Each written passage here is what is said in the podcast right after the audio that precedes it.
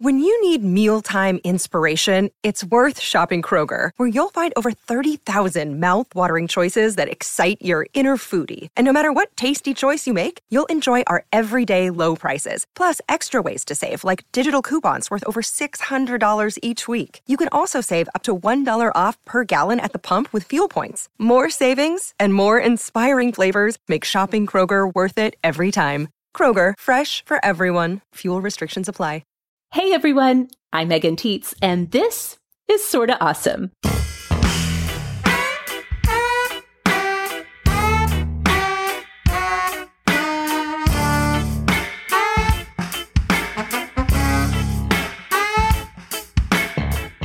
Welcome to the show that is all about uncovering the awesome in the everyday. Each week, my co-host and I give our favorite tips, share our best stories, and confide our true confessions as we invite you to join us in the pursuit of awesome. Support for this week's episode comes from Plum Deluxe. Whether you are a lifelong lover of tea, or if you're a tea-drinking newbie like myself, you are going to love Plum Deluxe's Tea of the Month subscription. For just ten dollars a month, Plum Deluxe will send you a hand-blended organic loose-leaf tea from their delightful and delicious collection. Members of the Tea Club also receive free shipping on all Plum Deluxe purchases and access to an awesome tea community. A tea subscription also makes a fantastic gift, which is perfect timing for Mother's Day coming up. And they have a variety of low and no caffeine tea options. So visit plumdeluxe.com slash tea to sign up for Plum Deluxe's Tea of the Month. Well, this is episode ninety-six of Sorta Awesome, and I'm joined by my dear friend and oh so lovely co-host Kelly Gordon. As this episode airs, it will be Easter weekend, and Kelly and I thought it would be a great time to share with you an episode we've been thinking about for a long time. It's going to open up a bit of our personal lives to you as we talk about our spiritual faith and our somewhat messy relationship with Christianity. Now, we both fully realize that both of us practice the Christian faith, and we're going to be speaking to that experience, but we know we have many awesomes who are listening who come from different spiritual backgrounds or may not be particularly spiritually minded at all. So we hope for everyone who's listening today that you'll hear our conversation about what we have both hated and also loved about our faith. And remember, we're just telling our own stories. So, Kelly, we're going to get to all of that in just a minute. But first, let's go ahead and start this show the way we always do with Awesome of the Week. Hey, awesomes. So my awesome of the week right now is really more of a lifeline than just an awesome. Okay. So I have to tell a little bit of a backstory so that you guys know the setup here. I think like many of our awesomes and many of my friends, I know once we get through winter and you're into spring and even early summer, I'm just ready to eat lighter foods. You know, Definitely. I'm just done with all the heavy foods. Even really, I need to be done with the sugary sweets. And so I have learned for myself that that is one of the biggest things I can do to change my diet is just to say, you don't get to have sugar right now. Right. So that's what I'm trying to do right now. But I've also learned that I don't have a whole lot of trouble with that during the day. But my witching hour comes at about ten o'clock at night once all of my kids are in bed, or at least the little ones are in bed. Oh my goodness. Then I cannot resist anything sweet. And I could have eaten healthy, so healthy, you guys, all day. And I can blow it in just a very short time period. So my lifeline, my awesome of this week is really just healthy sweet treats.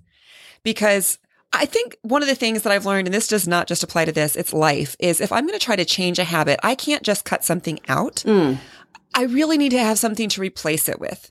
Just saying no sets me up for failure. I completely so, get that. Yeah. Yeah. So if I'm going to have that sweet urge and I'm just saying, no, you can't have that, I'm en- I'm going to end up in the marshmallows, you know, or something. So I have two to share with you guys of my favorite healthy sweet treats that I'm loving right now. One is from a blog you may be familiar with called Six Sisters Stuff. Oh, yes, definitely. They have great yeah. recipes. Oh, my goodness. So many. And I, I really love a lot of the recipes, but this one is a skinny, chunky monkey cookie. Mm. Okay. Yeah, I know. It I'm sounds intrigued. So fun. Yes. Yes. And I'll just read you the ingredient list so that you guys can hear what I'm talking about. It's bananas, oats, peanut butter, you know, unsweetened cocoa powder, applesauce.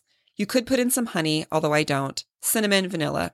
And then if you want to, and I do, put in a few uh, mini chocolate chips. Obviously, that's got more, you know, like real sugar, but it's yeah. a very small amount with the rest of it. So you, you're combining all those ingredients. Those are all like very natural, you know, whole grain with the, the old-fashioned oats um, ingredients. But because you've got those bananas and the applesauce and even the peanut butter to add some protein, they are really, really good. And I was actually surprised when I made them. I had just made cookies for my kids, but then I was making these. And of course, the smell of baking brings all the children out of the woodwork. And Always. They're like, what are you making? Yes. And I said, these are mom's cookies. These are mom's. You know, and they're like, well, can we try them? And I'm like, you can have one. But they really liked them too. Uh-huh. So I was kind of surprised by that. I was just like, well, I'll make more. But now I can make them and send them, you know, for a school snack.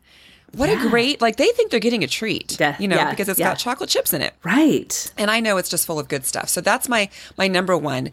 The number two, and this has been on my awesome list for years and years, you guys, is Shauna Nequist's Blueberry Crisp. Oh, my gosh. This? Yes. Yes, yes. It's yes. one of my very favorite recipes from her, and she has a lot of good ones. She has a lot of good recipes. I recently just reread Bread and Wine. There's so many things that I love in that book. I just love her attitude and everything, her take on food. But her Blueberry Crisp, if you guys are unfamiliar, um, is gluten-free because her husband does not eat gluten. And really, it's just blueberries that you would put in a pan. So like you don't have anything that you're mixing in with them. And then you make a topping that is old-fashioned oats again, and pecans, almond meal, maple syrup, and olive oil. Mm-hmm. So it has that natural sweetener in there again. So that's what I'm looking for. I'm trying to stay away from refined sugar. So I don't mind a little, you know, maple syrup or even honey, that sort of thing. Just it's it's different the way I feel about it in my body. So you're combining those things and just putting it on top of the blueberries and cooking it. And I will tell you, Megan, I, I will eat this for breakfast. It's a fantastic breakfast. It is yeah. not just for dessert. It makes a Absolutely very not. Yummy breakfast. I mean, really, I call it upside down oatmeal because in the winter, mm-hmm. we make oatmeal and you make a big bowl of oatmeal and then you might put brown sugar and blueberries and even maple syrup on top. Sure. So this is like the opposite. It's like more blueberry heavy mm-hmm. with a little bit of oatmeal on top. So those are two things that I'm trying to keep, you know, stocked in my kitchen right now. Of course, it's coming into berry season. So yes. especially with that blueberry crisp, which you could do with any berries, I'm sure. I haven't tried it, but I know she says that she's all about, you know, adapting her recipes. Yes. Um, so those are two that I am loving right now that are healthy, sweet treats. Awesomes, hit me up. What do you got for me? What are your recipes that you like? I would love to hear. We'll, of course, start a thread in the Hangout group, but you can contact me on social media. We'll talk about, you know, where that is later. But I would love to hear if you guys have, because I know that's kind of a new thing, this healthy sweet treat category. Mm-hmm. So they're mine for you. I would love to hear yours later. I bet the Awesomes have some good ones. They always have yes. good stuff, for sure. They do. Okay, well, my awesome this week, actually, I am cheating a little bit because I have two. The okay. first one I have to mention really quickly. This is just like kind of on a, a personal level, and it, it's a, a little celebration for those of us on the Sorta Awesome team, is that we are celebrating Sorta Awesome's second birthday. Woo, woo. Yep, exactly. April ninth, earlier this week, was the official two-year mark of us doing Sorta Awesome. It has been so fun. It's really really quite amazing to think back where we started from mm-hmm. and how very little we knew what we were doing, but we decided to give it a try. And here we are two years later. So just kind of personally, I have been celebrating that, and it has been very awesome to reflect back on this week. Yeah. So the second one I wanted to talk about actually did come from one of our Awesomes in our community, in our Facebook community. Um, I'm so glad that she brought this to my life. Her name is Laura, not our co-host Laura, a different Awesome with the same very lovely name. And on last week's Awesome of the Week thread in the Facebook Hangout group, she linked to an A S M R channel that I have found to be so delightful. So let's stop right here. A S M R, we've talked a little bit about on Sorta Awesome before. In fact, last June when my sister Emily came on the show, she and I talked all about A S M R because we're both very into it. But Kelly, do you remember what this whole thing was about? I do. I remember you and Emily talking about it. I was very intrigued. I had not heard about it before. Yeah. Just as a little reminder, if you haven't heard that episode or if you're new to Sorta Awesome. So A S M R is, it stands for Autonomous Sensory Meridian Response, which is a bit of a mouthful, which is why most people just refer to it as A S M R. And the the whole concept is, you know, that sort of tingly feeling that you might get like in your scalp or the back of your neck when somebody's like playing with your hair or maybe tickling your arm. Well, that tingly, tickly feeling is the A S M R response. And so, because so many people have a whole bunch of triggers for A S M R, there's actually a whole subculture of A S M R creators on YouTube. They create videos specifically to trigger people's A S M R. So there's that. So let's circle back to our awesome who shared this channel. The channel is called A S M R Rooms, and what this YouTube creator named Claire has done is created a whole series of A S M R videos inspired by the Harry Potter series. What? Yes.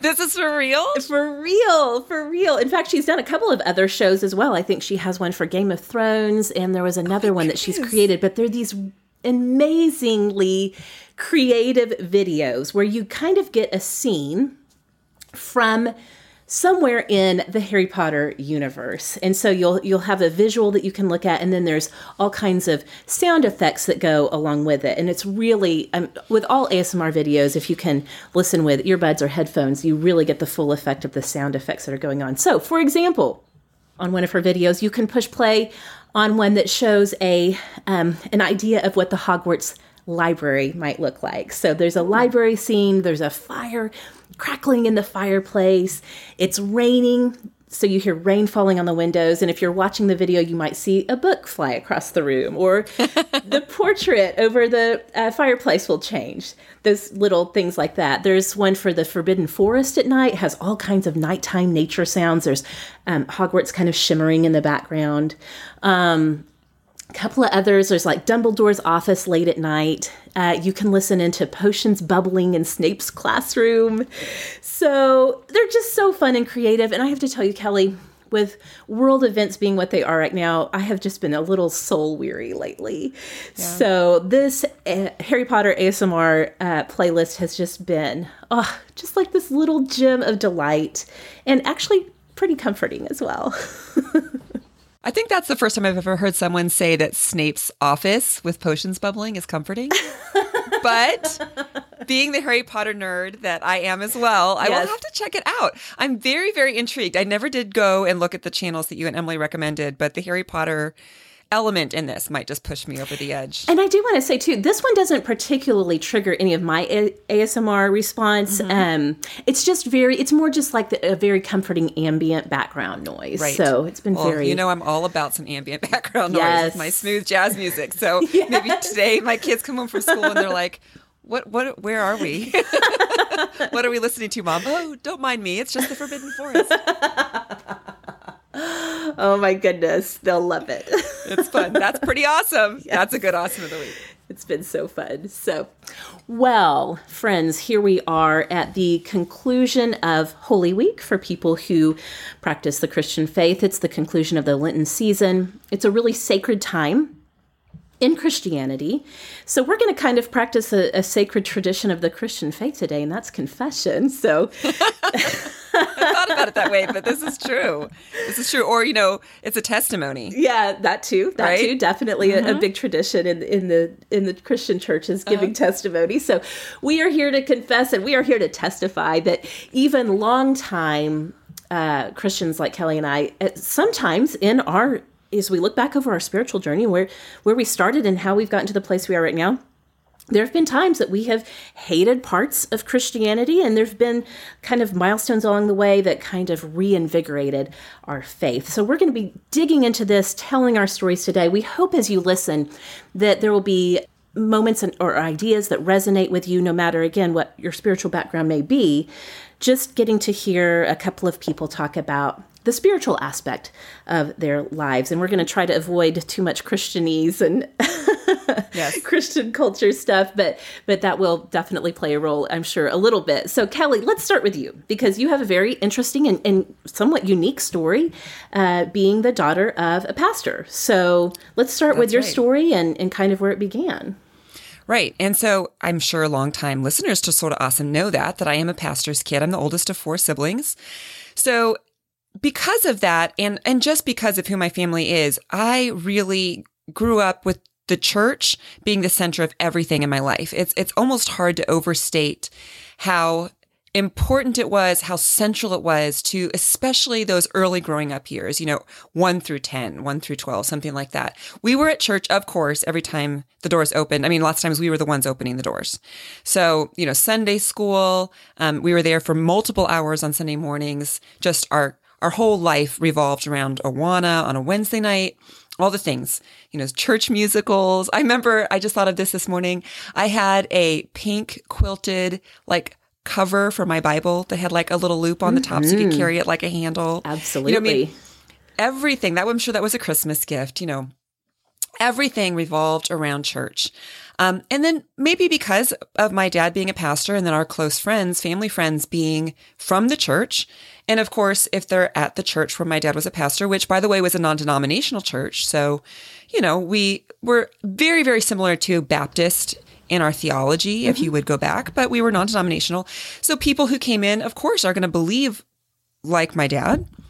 We all believed kind of the same. So that was very much my norm, was to be surrounded by people who are very, very, very similar to me um, in many, many ways of life, but especially in our faith and what we did. So I remember um, I went to a Christian school when I was little. It was actually a school that my dad founded. Oh, wow. In, in Northern Kentucky, the church that he was pastor of very early on. It's interesting, but we won't get into that whole story. It was a very big church for back then. And so they decided to do Christian education. So I remember being in first grade and going out probably like some during a break time with my first grade teacher and sitting on a little carpet square and she doing the wordless book mm. with me, which for anybody who grew up in this Christian subculture of, you know, especially I think a few years ago, it was a way, it was just colors. It was a way to show kids, kind of walk them down verses and like a conversion experience. So I remember saying a prayer then and being baptized, you know, the next Sunday by my dad and all these things that were just, would be normal milestones for me, right? Mm-hmm. Yeah. Um, I would say that was there fear, you know, the whole idea of, well, you got to do this, you're going to go to hell. Absolutely. And I think that was just normal. Yeah. You know, I think that in some ways we've come and said, hey, that's maybe kind of scary for a six-year-old. Right. You know, to be like, well, you can believe in Jesus or you can burn for all eternity. Right. You know, so I know I woke up at night, you know, scared and did I really, did I really, am I really in, you know, that sort of thing. And, um, but really it, it was so normalized. Right. I guess I didn't see it as something that was bad. Right. You know, it was just the way it was. Um, Here's something that I would say as we continue with our stories, Megan, is going to be a recurring theme for me, is that when I look back at this very early age, questions that came up, questions always, how they're met, I should say. I shouldn't say they always catapult me into growth, but how you deal with questions changes things, right? It's kind of like yes. a, a, it's a crossroads. Where are you going to go? So at that very early age, if I had a question, it was met with very solid answers. We're right. They're wrong. The end. Yes. Yeah. You know, mm-hmm. no deviation. I could have asked my mom. I could have asked my grandparents. I could have asked somebody at church. They would have all said the exact same thing about everything. Yeah. Um, so I would say for a kid, for a young child, that's pretty stable. You know, it's hard to fault that. That was a very stable foundation for those early childhood years. So I really did grow up so far in the bubble, but surrounded by love and safety, you know, like everybody believes this. It must be true. Like we're right. Um, and so there was just a lot of stability, which was, I can't say a bad thing again for those early years. It was just everything as it should be. Yes. Does that resonate with you at all? Or what was your early childhood like? Well, that very much resonates with me. Um, I grew up Southern Baptist. So again, I think you, you intimated this. It sounds like although you guys were non-denominational, it was still within the broader context of the evangelical oh, very much so. approach to Christianity. So, and actually, I would even say for people who know the Christian faith, when I say we came out of the Baptist roots, you know, now I can look back and go, it was pretty conservative. Right. We yes. were, you know, we were very Baptist, just not in name. Right. Yes. That makes so much sense. Well, we were Baptist fully in name. uh, we grew up Southern Baptist. My parents both had grown up in that denomination. Um, so we were a family that was at church every time the doors were open. And in fact, I... you know, sort of in, in the Southern Baptist tradition, it's, we don't practice infant baptism. Um, you wait until you uh, reach um, a moment of decision, it's called, right. where you decide, I am making the choice. I want to become a Christian. And, and baptism and, and um, teaching follows after that. So I made a decision to become a Christian when I was five years old, nearly six. Mm-hmm. We were having a revival week at our little small town, Oklahoma Southern Baptist Church. So during revival week, visiting preachers would usually come in and deliver mm-hmm. a series of sermons meant to revive the congregation. And so I remember very clearly at the end of that, of one of those services, the pastor was giving, or the preacher was giving an altar call and said something about how, you know, if you were to die tonight, do you know where you would spend eternity? And I knew enough at that age, at age five, that I knew that I did not want to go to hell. If I were to die, I wanted to go to heaven. And so uh, my parents allowed me to go ahead and go down front and do all of the things, you know, to answer the altar call and be baptized. And I, you know, as an adult and as a parent myself now, I look at that and I kind of have some question marks about it. Like, what, what did my parents think that I fully understood what it means to become a Christian and follow after Jesus, all of these things? But it's like you were saying, Kelly, that it was just so, that was just such a very normal part of the church culture that we were in that mm-hmm. I think that they probably felt fine about that. So um, something I, else that I resonated with as you were talking, as you were talking about how, you know, very safe and loving church was for you. That was very much the case for me. In fact, church was really the only place of stability in my life. I've kind of tried, I've sort of intimated this on, on other episodes of Sorta Awesome, um, without going into specifics, that my parents had a very troubled marriage. I had, um, also in the midst of that, I have a very high needs sibling. So there was always a lot of chaos at home. We moved a lot. We moved every three to four years for my dad's job. But church was always very predictable. It was always very fun.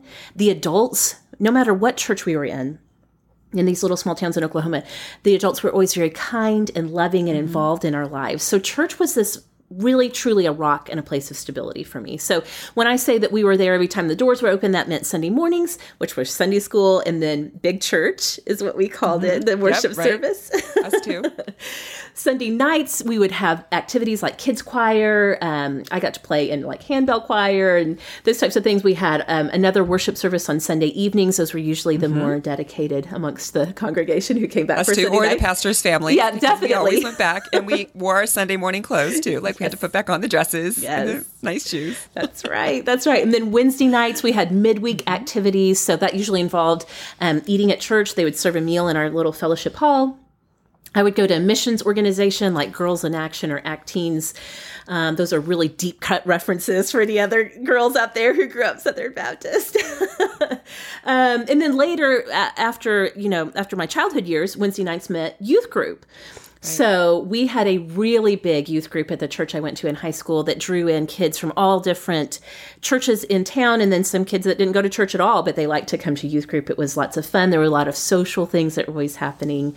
Um, we did Bible studies, but we had a lot of fun. We had summer camps, all of those things. Mm-hmm. So uh, youth group, was that a big deal for you too in your church? Oh my goodness, such a big deal. In fact, I was thinking about it this week, Megan, and I thought, you know, if you wanted to say my childhood years of my faith were like building a house, you know, just building this house. It was like my teen years are when I started to decorate the inside. Oh, you know, like when I started yeah. to move in and I put up posters of Michael W. Smith and Amy Grant and D C Talk. D C Talk, and, yes. Yes. You know, I mean, youth group was everything to me. It was, it really was the center. It remained. It kept being the center of my life, but just in a whole new way. You know, right. that was, that was my social connection. All of my friends were at youth group. And so everything that they did, every youth group activity we used to have on Sunday nights after church, we would have drop-ins where we would go to different people's houses. Mm-hmm. We had Wednesday nights, you know, like you said, summer camp.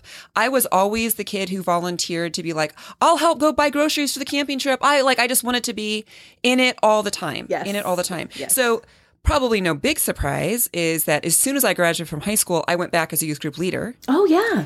So even through my, you know, college years for sure, and even my early twenties, because Corey and I met being youth group leaders. That's right. And we continued that after we got married. You know, that youth group experience is like a ten-year decade that is so pivotal in my life. And it was so much fun, mm-hmm. really. I mean, you look back now and I, I see some things that I think, well, that was kind of silly. But you you didn't know. Right. You know, you didn't know then. You're you're a teenager. So you're developmentally, it's appropriate. Right. Um, we were so all in.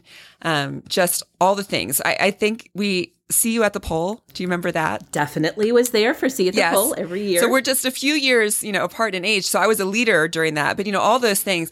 I was thinking if I went with my whole theme here of like asking questions and what do you do with those during those years, even though I had this really big fun thing and it was the center of everything, maybe because of that, you know, some people have talked about the tribal influence, mm, you know, mm-hmm. like when you're with your tribe, how important it is to believe that. I think questions got scary because I had so much invested in my tribe at this point. Right. Yes. You know, there was no other island. Like this was it. So we had all these things too going on the offensive. So I didn't have time to, to question. I mean, we're at war, right? We're taking back America. Mm-hmm. We're fighting the scourge of evolution in the schools, you know? So there was all this stuff that was like, we didn't have time to really be serious about questions. Mm. And I do think part of it, even that was cultural. I mean, in some ways, the eighties and nineties in America were that way. You know, we're Cold War and all of this stuff. So it it went that way. But I would say, and maybe this is like you, even in my teens, and this is probably partly just developmental, my faith was up and down. Mm-hmm. You know, youth group was everything, but my relationship with God, eh. You know, like it was there, you know, that you would go on a retreat and it would be really important and everyone right. would cry. Yes. And then you'd go home and you'd go months and then you would realize you hadn't read your Bible in a long time and you'd feel guilty. Yes. And you'd confess and then you would burn, you know, your print C Ds. And, you know, it, it was it was an up and down sort of a thing. Like, am I doing a good enough job? Mm. You know, I, I want to make a big enough impact. And who I am, just my personality is always like, I want to be, I want to do a good job. You know, I want to. I want to be the A student. Mm-hmm, so, mm-hmm. you know, trying and failing and trying and failing. Mm-hmm. So I was just thinking back to when I was in college now. So this is, you know, you're starting to make your faith your, more your own. You're starting to really decide. I remember being on a youth group trip, actually as a leader, and really being serious. Like, no, I, I'm going to give my whole life to God. You know, up to that point, I felt like I was kind of holding back. And these are you right. know, very Christian-y sorts of things, but doing that. But I read a book called Real Christians Don't Dance. With the don't crossed out. Ah, by a, by a man, yeah, by a man named John Fisher, and the follow-up book to it called True Believers Don't Ask Why. It was the same thing. Uh-huh. But I read those books, and it was like this little crack in the window, mm. you know? Um, for the first time, here was somebody who was asking questions and giving me permission to be honest. Like, I felt like so much of what we did as a subculture, if you will, was focused on the outside. Yes. You know, this is what it means to be a true Christian is you don't swear and you don't smoke and you don't drink and you don't dance and, you know, all these things, these actions. And that was where, again, very possibly with good intentions, ninety percent of what we talked about was the outside. Mm-hmm. You know, yes. How does it look? What are you doing or not doing? Mm-hmm. And so here was somebody who was saying, is that it? Really? Is that why Jesus came and died? That's why Moses parted the Red Sea, is so that real Christians don't dance? Right. So it was very pivotal in my faith because it gave me permission to ask questions. Mm-hmm. And because I was able to push through those questions, it made it more real. If I had not asked those questions, if that book had not come along, probably things would have stayed very shallow in my life. So it, it, it allowed me at that stage, early twenties, to start to deepen. Wow. And yeah. one of the things that he says in that book that I think is pivotal as we continue to talk is so many times for kids today, and of course he was writing this book in the eighties, nineties, but he said, we give you the answers without you guys even getting to ask the questions. That is so true. Yes. Right? Yes. I am just nodding my head along so vigorously right now because that was very much my experience too. And I would be so interested to hear if people who are part of the Christian faith but were not part of evangelical culture had mm-hmm. the same experience, especially like you said in the eighties too. And nineties where everything was so enmeshed together, all of these cultural beliefs and cultural stands and, like you said, even just answers to questions that we hadn't even thought to ask yet. We were already being taught um, from an early age and from definitely yes. from high school on. Um, and, and like you said, questions, just to ask the question was always met with the, this is the answer. This is the answer that you need to know. So right. I very, very much relate to that. And just to kind of play off of what you're saying about how much of the emphasis was what's going on on the outside, I felt like growing up, and this is something I've really only kind of realized the depth of the truth of this as an adult, was so much of what we were learning. Again, we were at church three times a week. And then sometimes, again, even in youth group and, and in college years, there was also Bible studies going on on different weeknights during the week. Sure. A lot of what we were learning, a lot of the teaching was just so focused on sin management. Like, you have a personal sin problem in your life. Let's look at what the Bible says about this specific sin. Let's look at how this sin affected people in the Bible. And now let's apply it to your life, so that I had a constant awareness of the sinfulness in my life. And certainly that made it easier to see the sinfulness in other people's lives, you know? Right. Yes. Oh my goodness, I relate. But so much of my early years of Christianity, my formative years, I just felt so guilty all the time. Now, during that time, during high school and a little ways on into college, I, I always had a boyfriend. And so I was constantly thinking, you know, have my boyfriend and I, have we gone too far? You know? Yes, that's the perpetual question. Yes. We, we would like ask each other, not the boyfriends, but my girlfriends and I, we'd have these yes. long conversations about the technicalities of sexuality right now. Um, right. So, but that was always weighing on me, the guiltiness, the guiltiness over not carrying my Bible with me to class and like taking yes. a stand for Christ at school by bringing my Bible. And there was just like everywhere you turned, there is a reason to feel guilty and a, and a way to recognize the sin in your life. And I can remember laying in bed at night and praying and just being like, God, please forgive me for my sins and forgive me for the ones I ha- didn't even know I committed, you know, like it just was such right. a hyper awareness on that. Um, so then, you know, I, I grew up, Kyle and I got married. We got married quite young, before our senior year of, of college. And, and I felt like, okay, now I'm going to start my life as a grown up adult. You know, I'm twenty-one years old, ready to yeah, right. start life I'm as a grown up. I'm totally grown up. Here I am, world. I can't even rent a car yet, but I am ready. Exactly, right? To take on the world as an adult woman.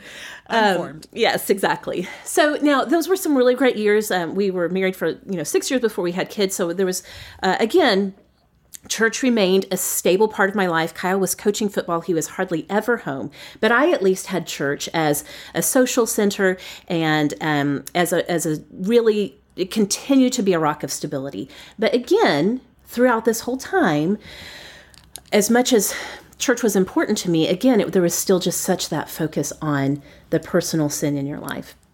And so I kind of have this moment where like suddenly everything changed for me. And it was through a book, um, a book that some of you all might be familiar with. It's Don Miller's book, Blue Like Jazz. Mm-hmm. And um, I read it probably in around two thousand seven. And for a lot of reasons, that book kind of was the beginning of my own journey of of being like, wow, I there's a whole way to experience a relationship with God, a belief in in Jesus. There's a whole way to experience this that I just have never, I never even had a glimpse of. There's this one part in Blue Like Jazz, a, a passage where, um, so Don Miller is in college at the time, and he has a, a friend that he f- refers to as Tony the Beat Poet. Yes. And they go to school in the Pacific Northwest, and they their campus is having a Renaissance fair where there's lots of student debauchery going on, you know.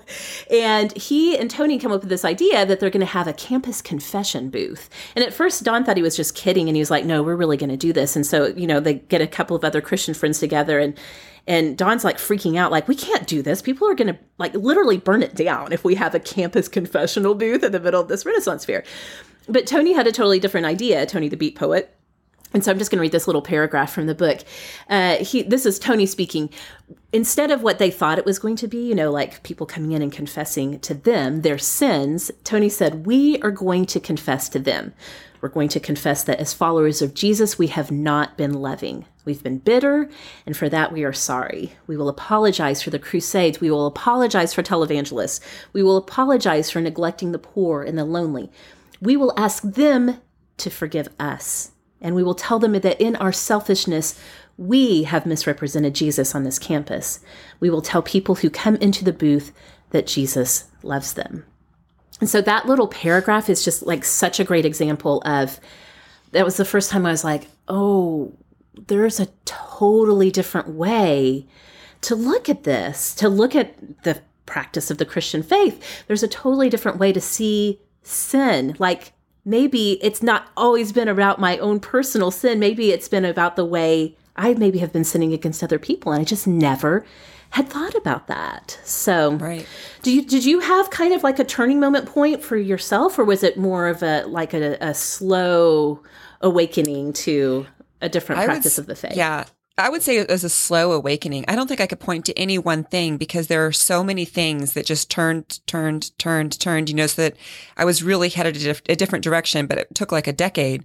Um, Ironically, when I really look back at my, especially my adult journey, you know, for years, it just kind of continued very similar to, you know, the early twenties, teen years, like through my twenties, I would say. Church was so central, like you were saying. Faith was something that you need to do. It really was. I mean, I was sincere. Mm-hmm. I was not doing this out of somebody, you know, coercing me. Um, but it was, it was difficult. Like I always felt like I was kind of failing. Yes. You know, where you're, you're saying, um, I, I had the right answers. In fact, I didn't even say this, but I went to a Christian college, and the college that I went to, I got a degree in Bible. I mean, I know. Mm-hmm. I have the knowledge, mm-hmm. you know? Yeah. Um, but so many times I was like, why don't I, I'm not living it consistently. And I, I'm, you know, I just felt either numb or bad. Mm-hmm. Mm-hmm. um, so in my early thirties, so more than ten years ago, um, what changed, and this is funny because this is very much on the same path, like for many people, but this really did start my deviation. I did a Beth Moore Bible study. Mm. Um, the one that really did, like the turn for me was her Bible study called Believing God. Oh, which yes. Yes. Maybe you did. I, I know have. a lot of people who did it. Mm-hmm.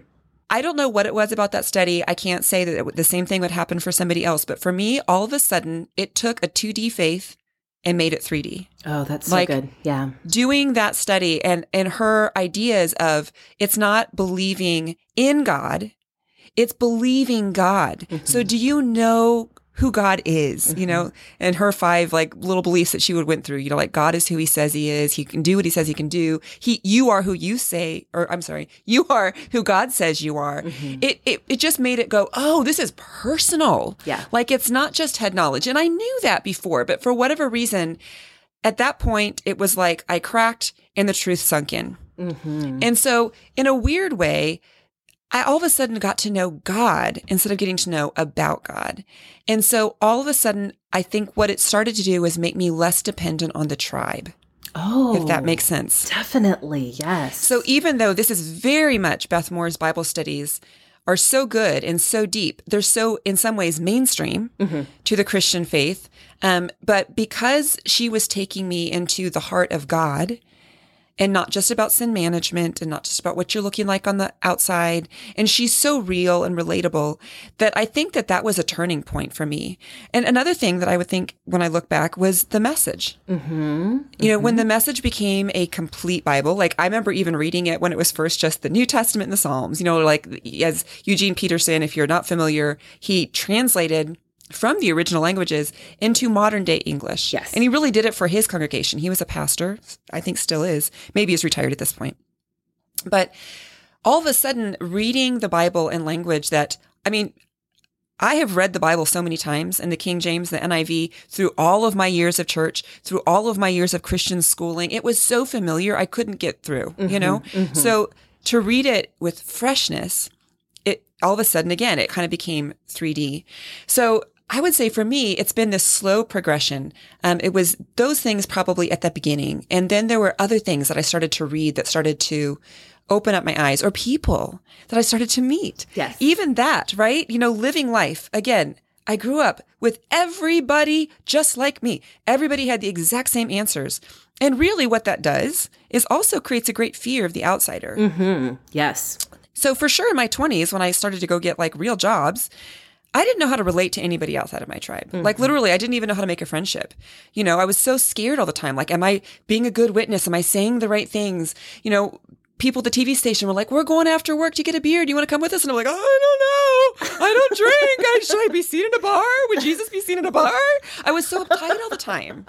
You know, like really, I, I didn't know how. I look back now and bless their hearts. These people, there's still many of them in my life. And I'm like, I want to apologize. Right. Kind of. Yes. Because I literally, I was so insular. Mm-hmm. I didn't even just know how to be with people mm-hmm. who are outside of my tribe. So as those things started to happen, as I started to make real friends with people who were even like Presbyterians, um, people who were Catholic and still love Jesus, you know, and when I was very young, Catholic was like synonymous with the Antichrist. I mean, it was so like outside of what we thought was correct. Mm-hmm.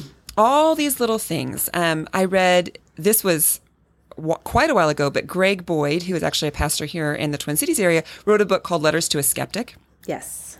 And it was letters that he wrote with his dad, who was an atheist, mm-hmm. a skeptic, and they were writing back and forth about Christianity. Even that idea that, hey, look, here are Jesus followers who believe different things. I remember that book because his view of God was so different than my view of God. Yes. And of course, again, I didn't believe him. I didn't agree with him, uh-huh. although now I kind of do. But back then, it was just to hear somebody who so obviously loved Jesus mm-hmm, mm-hmm. say, hey, there isn't just one way. Right. The answers all of a sudden started to become less important to me, having the right answer.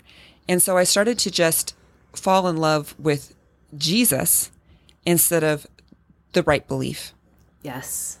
I get that so deeply, and I love Greg Boyd's teachings too. Yes. Yeah, that's just one of many books yeah. of his that has been very influential along this journey. Definitely, definitely. Well, I, like you, I continue to have, you know, once I kind of had this moment where everything changed, this Blue Like Jazz moment where I was like, oh my gosh, what have I been missing this whole time? Yes. Then I was so open to, like you said, hearing hearing other people speak about Christianity in a way that I just had not envisioned. And so again, I know I reference this book all the time, but Shane Claiborne and Chris Hall wrote a book in two thousand eight called Jesus for President. It was so pivotal in my life because not only did it teach me and show me how I could sort of untangle my personal faith and, and my love for Jesus and my love for um, the gospel, what the gospel teaches, that it's good news for all, how I could untangle it from um, the politics of the United States. And it was mm-hmm. so pivotal because not only did it teach me that, but a big part of that book is a new vision for what it could look like to live as people of the kingdom, to take this idea mm-hmm. that, you know, in the Lord's Prayer, very standard prayer in the Christian faith, um, that Jesus prays, you know, your will be done on earth as it is in heaven. He prays this to his Father, to God. And this idea that we could be the people bringing that vision, that idea for the kingdom of God to earth was so powerful for me. And it was, it's really the first book and the first teaching and the first time I was exposed to this idea of we are called to be living as people of the kingdom as opposed to people of the empire, which is kind of what they used for basically secular government. Right. Of this right. earth. And um, and so I just loved that so much. And, and, you know, a few years later, I would read like Sarah Bessie's Jesus Feminist, which again gave a new vision for what women could see, how women could see themselves living out kingdom beliefs and passions and callings. So there have been a ton of teachings, but the the sort of dark part of this, Kelly, was yeah. as I was discovering all of this, I started to like really hate Christian culture. I yes. really, I felt, I felt like the more I was exposed to this beautiful vision of what Christianity could be, what the early church, the early New Testament church, the early foundations of the church, how they lived, as opposed to how we experience Christianity. I I don't think it's too strong of a word to say that I began to really hate it. I began to really resent it.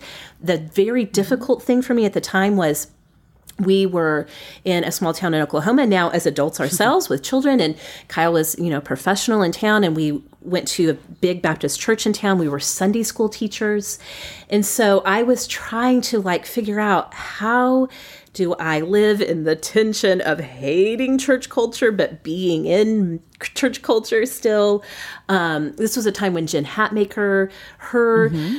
Um, stories began to come into my life. I taught one of her studies about, you know, those just kind of along the same lines of what have we been missing about what we are actually here to do.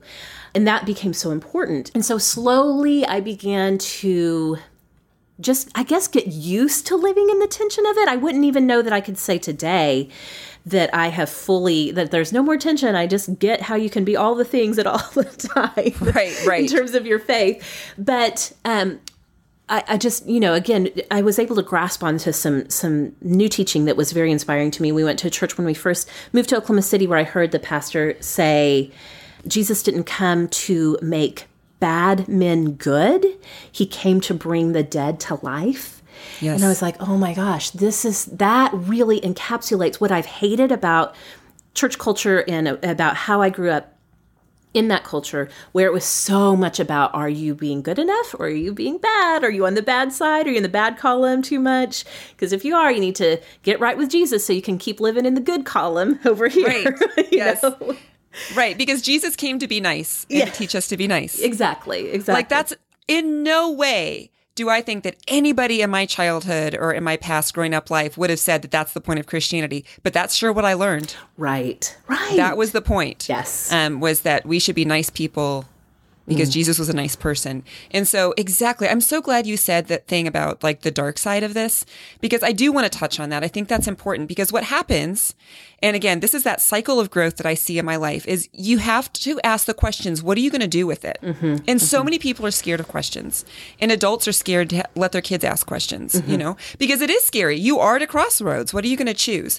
So for me, when I started to like make my faith all of a sudden started to get real, I started to distance myself from the tribe a little bit, or I don't think distance is the right word, maybe unplug, mm, right. you know, like to yes. say, okay. And and it really was very much more emotional. It wasn't even physical. Like, I was still going to church and doing all the things, but I started to feel not as at home. And then this odd thing happened about five years ago. I decided to read my Bible through in a year. Maybe this is like the vestiges still of like, you know, what this is what good Christians do. Yeah. I should I should be reading. I think I'm getting away from reading my Bible. And so what happened was I was at this right place in my life that I was reading a little bit of Old Testament every day and a little bit of New Testament. And I was able to admit to myself that I hated the God of the Old Testament. Mm. Hated it. Like, to the point where, again, I was just ready to be intellectually honest with myself and not excuse it with all the right answers that I knew. And I'm like, no, you know what? Those answers do not make sense to my emotions. Mm-hmm. This mm-hmm. is a vindictive, bloodthirsty, cruel God who, if that is the God, I will not worship him. If I did not have Jesus, I'm done.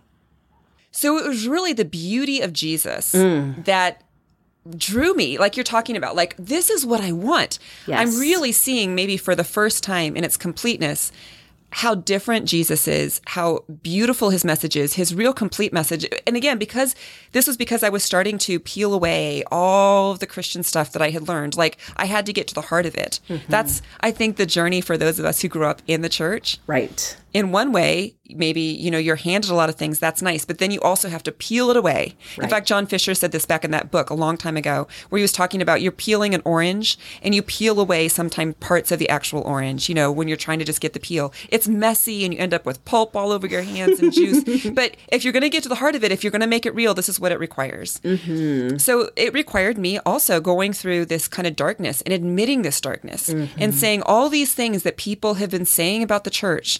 Not only am I seeing them as valid, but I'm starting to feel it too. Right. In fact, I read a book recently. This is a, a more recent book. It's called Unchristian. And it was a book by um, the Barna Group, that evangelical Christians will be very familiar with, that that group. They're like a group that does surveys and studies in the pop culture, well, I should, should say in culture, mm-hmm. um, and just to see about the faith and things, how people are, you know, reacting to Christian culture in America. Um, and what they said, and the book is funny to me, because when I read it, here I am kind of in the darkness and coming through, really a, a process of deconstruction, right? And they're saying, just Christians, you're going to have to accept that the overwhelming majority of people in America think that we are judgmental, hypocritical, anti-gay, too focused on politics, and petty. Mm-hmm. Now, we all know that's not true. And I'm like, what? You, it, that's true. Like, I'm a Christian.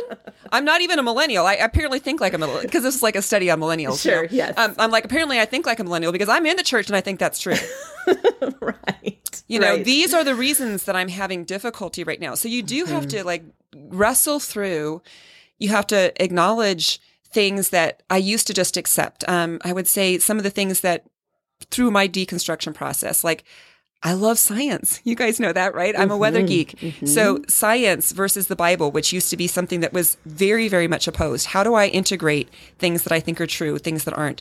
So what started to happen for me Megan, and maybe this is like you, is I started to drop things like, well, I don't think that's important anymore. And that's unimportant. And instead cling all the more tighter to the things that I did think were important. So you're talking about the beauty of, you know, being people who bring light and love into this world, who bring wholeness. Yes. You know, what I tell my kids about sin is I try not to focus so much on the outward actions, mm-hmm. but I say sin is our broken world. And yes. I don't think you have to be a Christian to look around and say, we all have a discomfort with the world. We know something's not right. You know, none of, very few of us are like, well, you know, torture, it happens. Mm-hmm. You know, like we, we recognize that death is a, a bad thing. Like, you know, all these things that happen. So we live in a broken world, and sin is like a cancer that we're all born with. It's just something of part of who we are. It means that we don't operate the way we're supposed to. Right. And so we, we are from the inside. Sometimes our actions on the outside are going to be bigger or smaller, but it doesn't matter. It doesn't matter the actions. It's like something, it's a disease that we have, whether you see the symptoms or not. And so having to deal with that, I want to be somebody who is healed of that disease and then can go out and live wholeness into our broken world. I have to mention here a book that I think I've mentioned on the show before. I think it might have been an Awesome of the Week, but it really is so pivotal to the last five years of this process for me. It's called Unapologetic, mm, yes. Why, Despite Everything, Christianity Can Still Make Surprising Emotional Sense. Mm-hmm. And it's written by someone from the U K. His name is Francis Spuford. Um, it was so important to me because he was addressing all of this darkness and writing from the U K, possibly, you know, where things are even more post-Christian right. than we are here in America. Um, and the, in face of the new atheist, it was so fun because he, he was really taking so many of these little seeds, all these little things that were, you know, bubbling and boiling in my soul. And he gave voice to them where he said, you know what? I'm not writing an apologetics book. I'm not here to defend the faith on grounds of the Bible is literally true and six-day creationism. And mm-hmm. he said, I'm here to tell you that without Christianity, without a God, without Jesus, without healing and hope and love in this world, that's what's important to me about the faith. It's mm-hmm. the emotional sense that it makes, not necessarily the answers that it gives. Right. And so one other book I have to mention, I'm sorry, you guys, so many books today. We'll have to have all of these in the show notes. Definitely. Yes, this one is really um, new that I, just like I read it just very, very recently. It's called The Sin of Certainty mm, mm-hmm. by Peter Enns. Yes. And again, it was that thing where I felt like the Holy Spirit, who again, even there, the Holy Spirit was not something that we were really comfortable with growing up. Right. You know, like Jesus was really important in the New Testament. God was really important in the Old Testament, like the Father. And then the Holy Spirit was there, but the end. Yes. Because we liked things in order. We liked things in control. We liked to have a five-year plan. We liked all the things.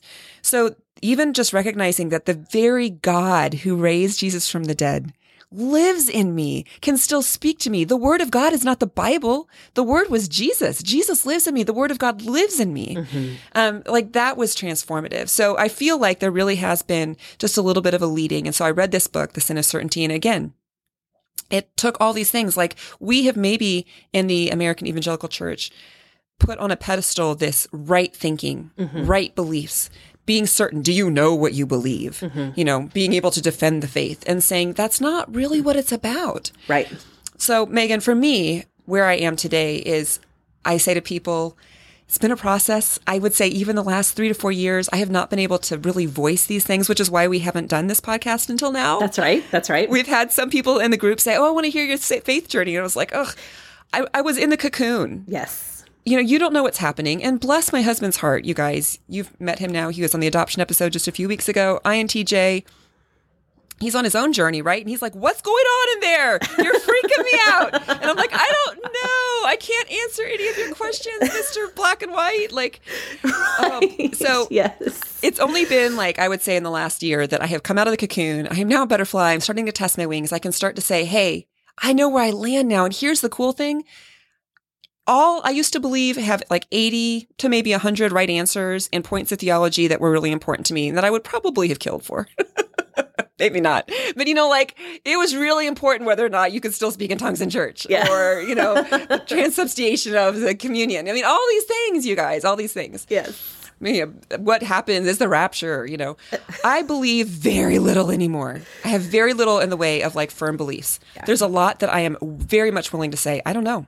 Yes. And I don't care. Yeah. And it doesn't matter because love, because Jesus, because these are the things that are important to me, is that I do believe we are working our way toward, to use the cliche, Rob Bell, right? Love wins. That's all that matters. Mm-hmm. My job here is not to be right. It is not to defend God. It is just to love. Mm. And I don't have to judge. I don't have to make sure that you somehow, I think, I used to think, you know, you talk about sin management. You you report to me, I guess.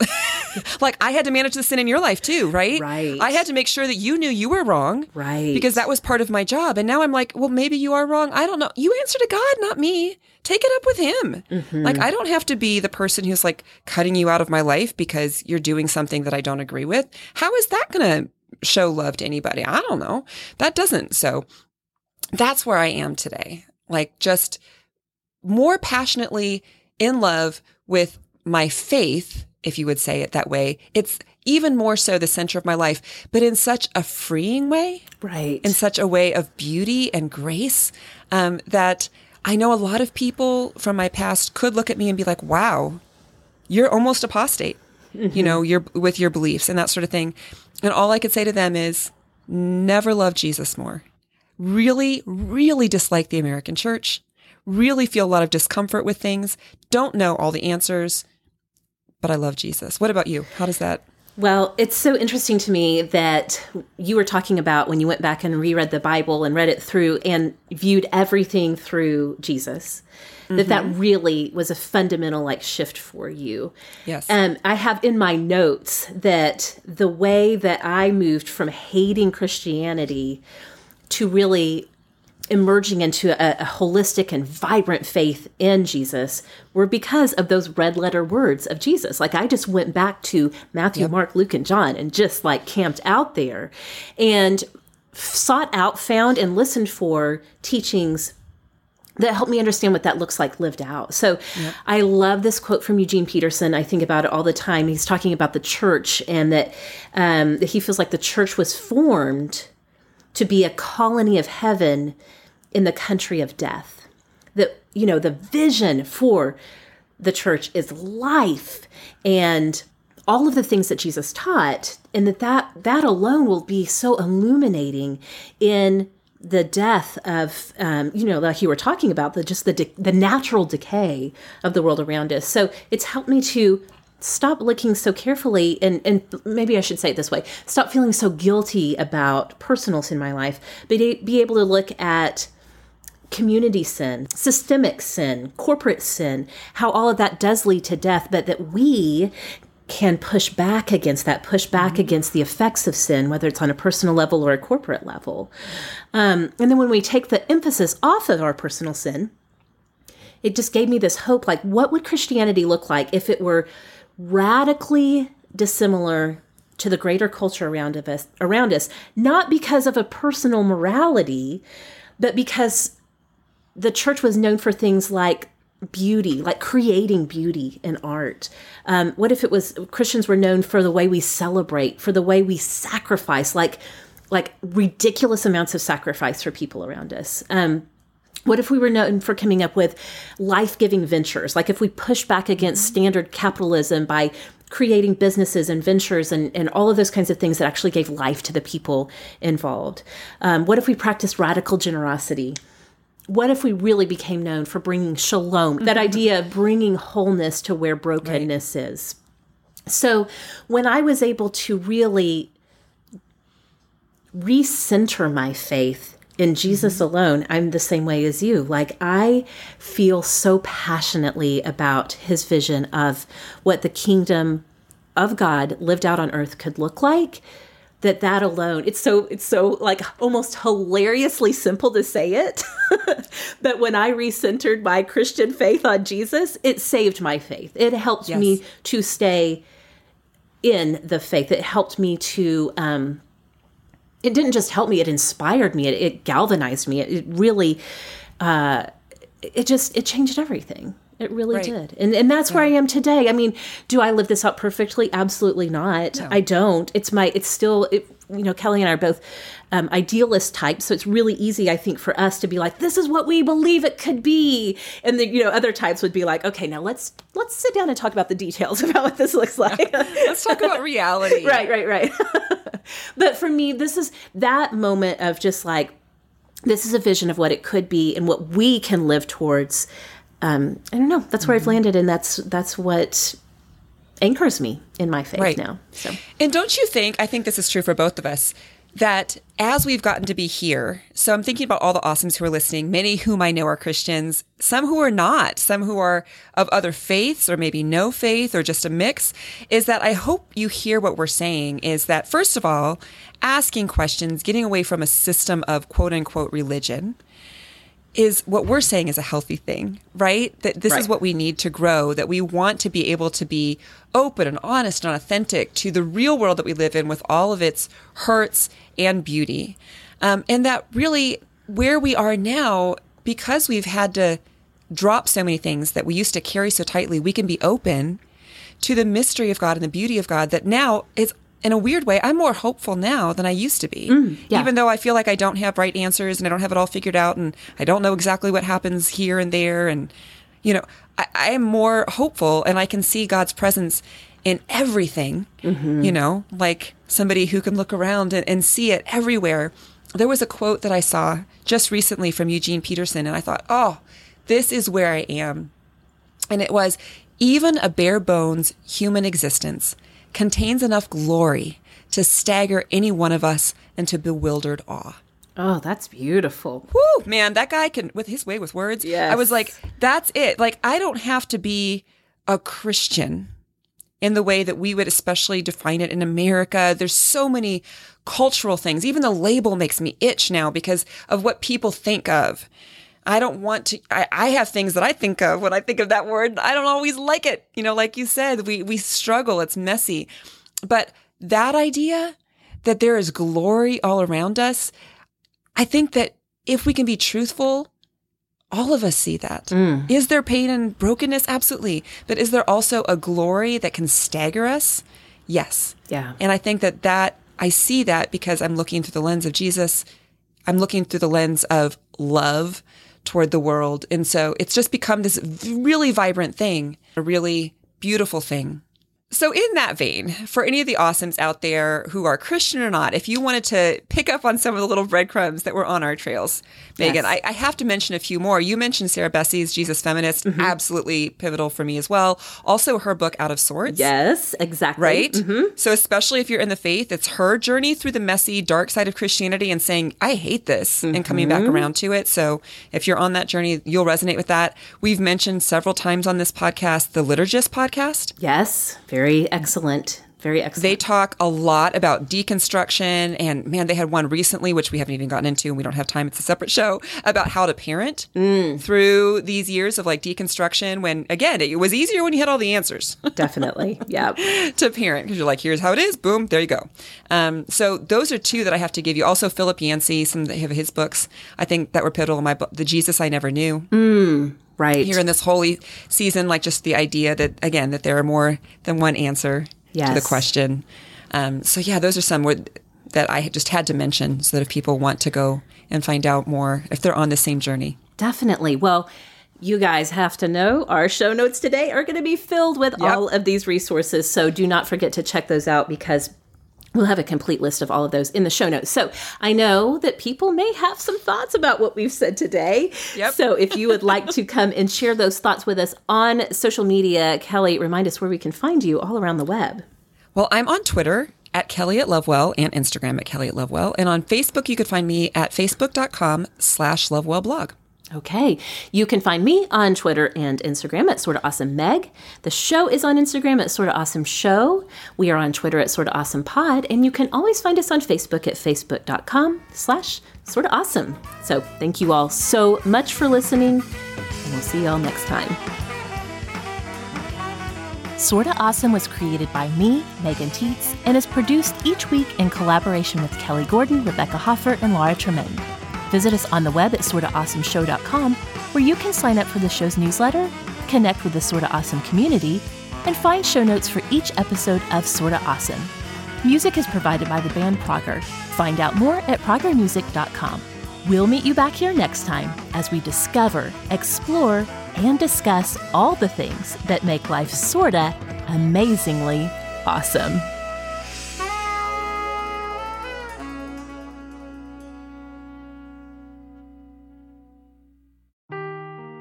Seeking the truth never gets old. Introducing June's Journey, the free-to-play mobile game that will immerse you in a thrilling murder mystery. Join June Parker as she uncovers hidden objects and clues to solve her sister's death in a beautifully illustrated world set in the roaring twenties. With new chapters added every week, the excitement never ends. Download June's Journey now on your Android or iOS device, or play on P C through Facebook Games.